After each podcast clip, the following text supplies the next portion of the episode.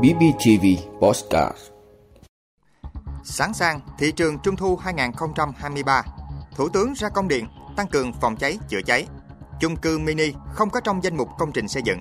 Mỗi phút có 5 người chết do chăm sóc sức khỏe không an toàn. Ông Trùm cho 300 người vay lãi nặng bị bắt. Tuổi thọ trung bình của người Thái Lan giảm 1,8 năm do ô nhiễm không khí. Đó là những thông tin sẽ có trong 5 phút tối nay, ngày 16 tháng 9 của Bosscat BBTV. Mời quý vị cùng theo dõi. Sẵn sàng thị trường Trung thu 2023. Thưa quý vị, thời điểm này các mặt hàng phục vụ Tết Trung thu đã được các cửa hàng chuẩn bị khá chu đáo. Đối với mặt hàng lân sư rồng, có nhiều kích thước, hình dáng, màu sắc khác nhau, được các cửa hàng chuẩn bị đầy đủ từ rất sớm để phục vụ nhu cầu của thị trường. Tết Trung thu không thể thiếu một chiếc lồng đèn cầm tay cho trẻ. Vậy nên thời điểm này, các cửa hàng cũng đã trưng bày rất nhiều mẫu lồng đèn đẹp mắt. Trong số ấy không thể thiếu những chiếc lồng đèn ông sao được làm theo phương pháp thủ công truyền thống. Bên cạnh những chiếc lồng đèn truyền thống, còn có lồng đèn điện tử được gia công với nhiều mẫu mã phong phú, đẹp mắt và giá thành lại khá rẻ, hợp túi tiền.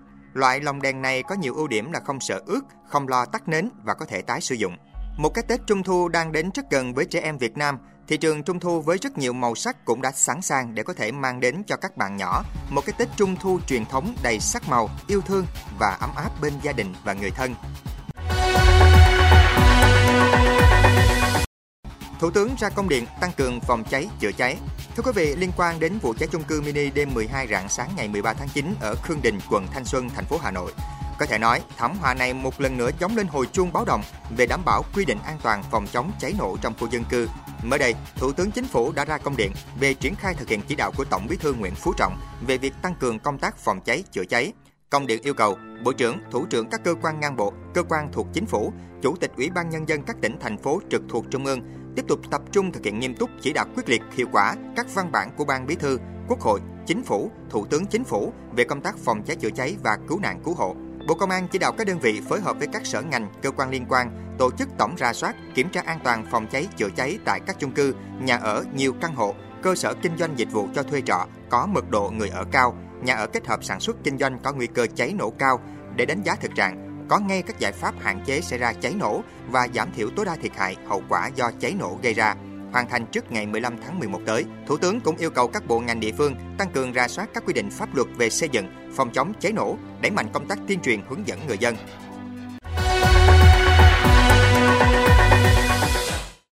Chung cư mini không có trong danh mục công trình xây dựng.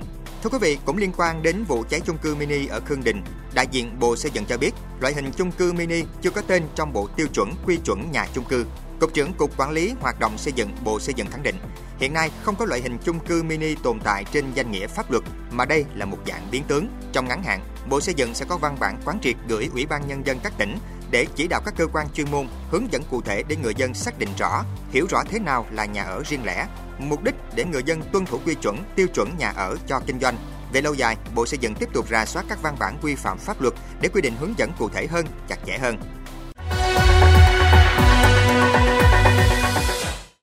Mỗi phút có 5 người chết do chăm sóc sức khỏe không an toàn. Thưa quý vị, Tổ chức Y tế Thế giới WHO vừa đưa ra cảnh báo như trên để nhấn mạnh việc đảm bảo an toàn cho bệnh nhân tại các cơ sở y tế.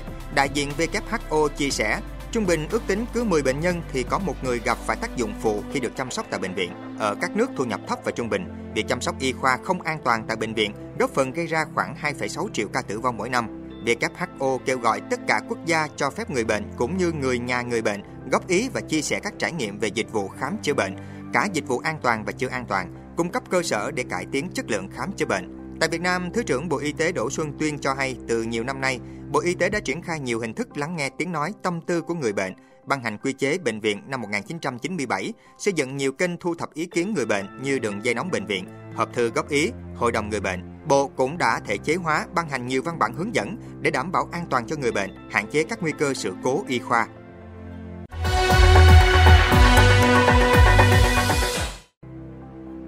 Ông Trùm cho 300 người vay lãi nặng bị bắt. Thưa quý vị, Công an Đà Nẵng cho biết phòng cảnh sát hình sự vừa bắt giữ Phạm Văn Thông 32 tuổi trú Hải Phòng để điều tra về hành vi cho vay lãi nặng.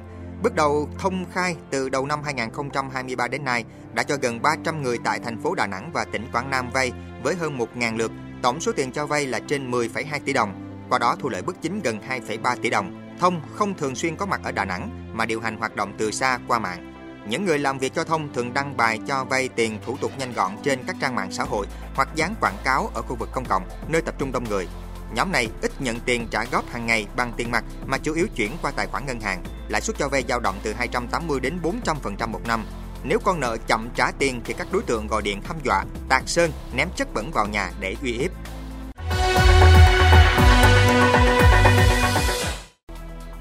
Tuổi thọ trung bình của người Thái Lan giảm 1,8 năm do ô nhiễm không khí. Thưa quý vị, hơn 90% dân số ở Thái Lan đang sống trong điều kiện chất lượng không khí thấp hơn tiêu chuẩn an toàn của Tổ chức Y tế Thế giới. Tình trạng này có thể khiến tuổi thọ trung bình của người Thái Lan giảm 1,8 năm. Bộ Công nghiệp Thái Lan cho biết, ô nhiễm không khí, đặc biệt là bụi mịn PM2.5, chủ yếu xuất phát từ hoạt động đốt rừng hoặc cây trồng, đặc biệt là cây mía, ảnh hưởng đến khoảng 44 triệu người ở Thái Lan mỗi năm. Việc tiếp xúc lâu dài với bụi mịn sẽ khiến người dân có thể mắc phải các căn bệnh mãn tính, bao gồm các vấn đề về phổi và tim. Theo Viện Ung thư Thái Lan, trong hơn 25 năm qua, nước này đã phải vượt lộn với chất lượng không khí kém bao gồm cả ô nhiễm bụi mịn PM2.5. Thống kê cho thấy, số bệnh nhân mắc các bệnh liên quan đến ô nhiễm không khí ở Thái Lan ngày càng tăng. Chỉ tính riêng trong quý một năm nay, nước này ghi nhận khoảng 1,7 triệu người mắc các bệnh liên quan đến ô nhiễm không khí. Vị đã luôn ủng hộ các chương trình của Đài Phát thanh truyền hình và báo Bình Phước. Nếu có nhu cầu đăng thông tin quảng cáo ra vặt, quý khách hàng vui lòng liên hệ phòng dịch vụ quảng cáo phát hành số điện thoại 02713 887065. BBTV, vì bạn, mỗi ngày.